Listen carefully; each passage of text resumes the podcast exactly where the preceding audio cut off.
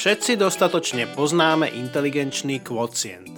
Je navrhnutý na meranie intelektuálnej inteligencie a poskytuje skóre zo série testov. Vyššie IQ naznačuje lepšie kognitívne schopnosti, čiže schopnosť učiť sa a porozumieť. U ľudí s vyšším IQ je väčšia pravdepodobnosť, že si počínajú dobre bez toho, aby vynaložili rovnaké množstvo duševného úsilia ako ľudia s nižším skore IQ.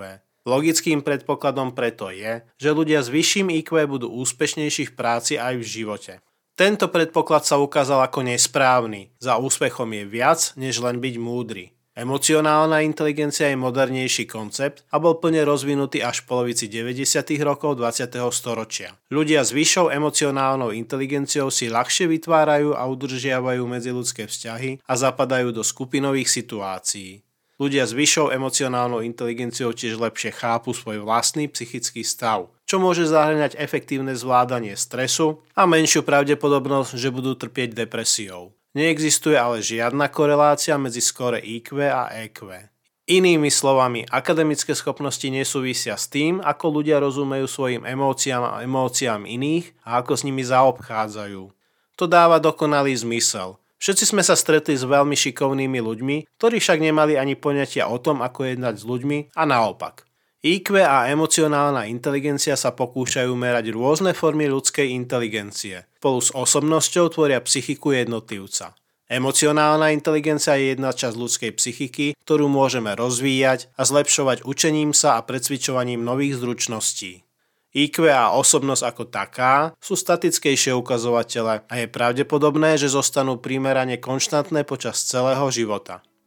Emocionálnu inteligenciu možno v konečnom dôsledku merať len podľa toho, ako jednotlivec napreduje v živote, ako rozvíja zmysluplné vzťahy s ostatnými, svoje medziludské zručnosti a porozumenie a ako zvláda svoje vlastné emócie.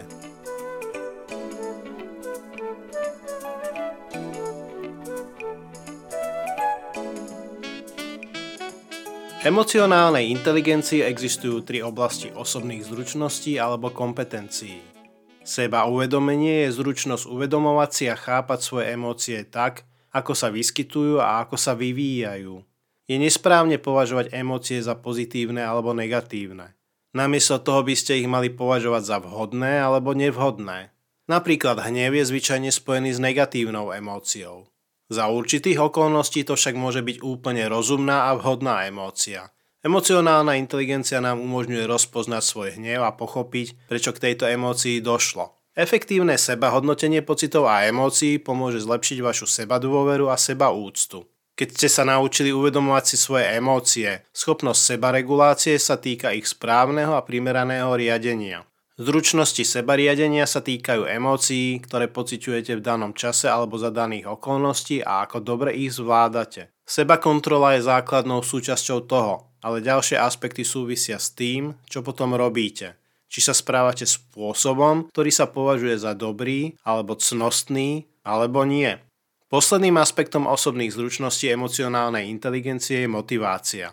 Seba motivácia zahrania našu osobnú snahu zlepšovať sa a dosahovať výsledky, odhodlanie plniť naše ciele, iniciatívu alebo pripravenosť konať na základe príležitostí, ako aj optimizmus a odolnosť. Seba motivácia a osobný time management sú kľúčové zručnosti v tejto oblasti. Nekladte na seba neprimerané požiadavky, naučte sa byť asertívny, než len povedať áno požiadavkám iných.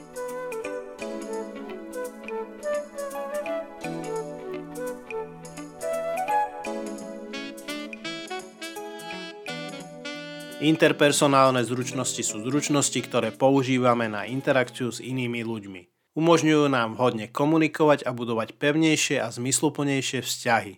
Emocionálna inteligencia zahrania to, ako chápeme druhých a ich emócie a naše činy a správanie voči ním. Existujú dva kľúčové aspekty. Empatia je uvedomenie si potrieb a pocitov druhých, či už jednotlivo alebo v skupinách a schopnosť vidieť veci z pohľadu druhých. Empatia nám pomáha rozvíjať silnejšie pochopenie situácií iných ľudí a môže byť často ťažké ju dosiahnuť. Naučte sa efektívne počúvať verbálne aj neverbálne správy druhých, vrátane pohybov tela, gest a fyzických prejavoch emócií. Použite otázky, aby ste sa dozvedeli viac o iných ľuďoch a čo cítia a spätnú väzbu, aby ste objasnili, že ste správne pochopili ich pocity.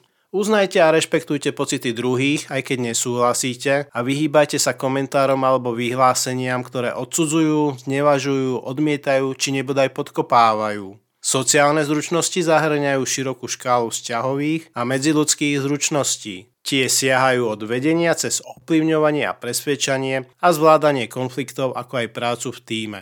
Pojem sociálne zručnosti zahrňa širokú škálu zručností a kompetencií, z ktorých mnohé sú zakorenené v seba úcte a osobnej seba dôvere. Tým, že rozvíjate svoje sociálne zručnosti, ľahko sa s ľuďmi rozprávate, ste dobrým poslucháčom a dôveryhodným človekom. Stanete sa tiež charizmatickejšími a atraktívnejšími pre ostatných. To zase zlepšuje sebaúctu a seba dôveru, čo uľahčuje pozitívny osobný dialog a lepšie pochopenie a akceptovanie vašich vlastných emócií.